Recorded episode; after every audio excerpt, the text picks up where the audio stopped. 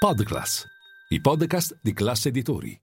Ultima giornata in rialzo per i mercati europei trainati dall'uscita del dato positivo di marzo sul fronte inflazione che cala ai minimi da tredici mesi. Questo è Ultimi Scambi. Linea Mercati. In anteprima, con la redazione di Class C N B C, le notizie che muovono le borse internazionali. Stoxx Europe seicento chiude con un rialzo dello zero virgola settantasei per cento, tra i principali listini vediamo il Cac quaranta francese, poi seguito dal DAX di Francoforte con uno zero virgola sessantanove per cento e poi il Ftse M I B zero virgola trentaquattro per cento di rialzo. Tra i migliori a Piazza Affari Nexi performa bene però anche il comparto delle utilities e degli energetici con Erg, Saipem e A due A, bene anche Campari e Moncler grazie alle indicazioni positive arrivate sull'economia cinese. A spingere le borse europee, lo dicevamo, l'indice dei prezzi al consumo che nell'eurozona si è attestato al sei virgola nove per cento anno su anno, in calo rispetto all'otto virgola cinque per cento registrato a febbraio. La lettura è inferiore al consenso degli economisti che si attendevano un sette virgola tre per cento.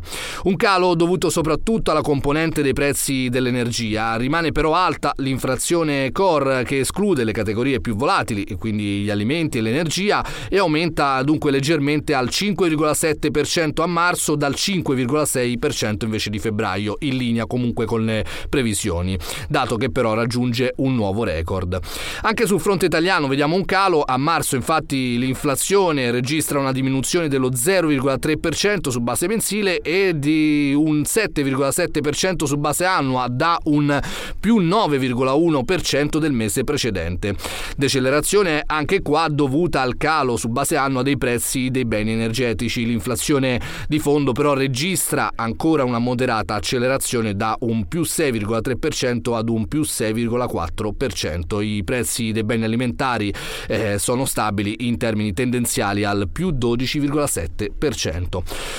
Giornata caratterizzata su fronte U S A dall'uscita dell'indice P C I che misura i consumi personali, indicatore preferito dalla Fed per comprendere l'andamento dell'inflazione. P C I che è calato al più cinque per cento a febbraio, su base annuale rimane comunque alta, dal più cinque virgola quattro per cento di gennaio e contro le attese che invece aspettavano un più cinque virgola uno per cento. Il dato core invece è sceso ad un più quattro virgola sei per cento.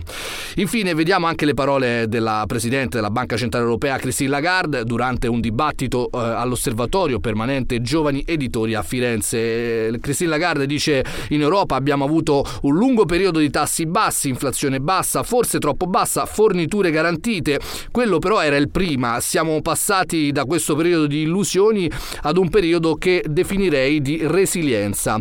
Dice Lagarde: avevamo l'illusione della pace ed è esplosa la guerra, avevamo l'illusione della buona salute, del controllo sul nostro destino e poi la peggiore pandemia di tutti i tempi ci ha colpiti. Avevamo l'illusione dell'energia a basso costo e improvvisamente i prezzi poi sono schizzati. Quindi siamo passati da questo periodo di crisi permanente con uno shock dopo l'altro senza precedenti alla resilienza, dice il governatore della Banca Centrale Europea. Dunque conclude: non penso che dobbiamo essere negativi perché quando guardo a quello che siamo riusciti a fare è piuttosto fenomenale.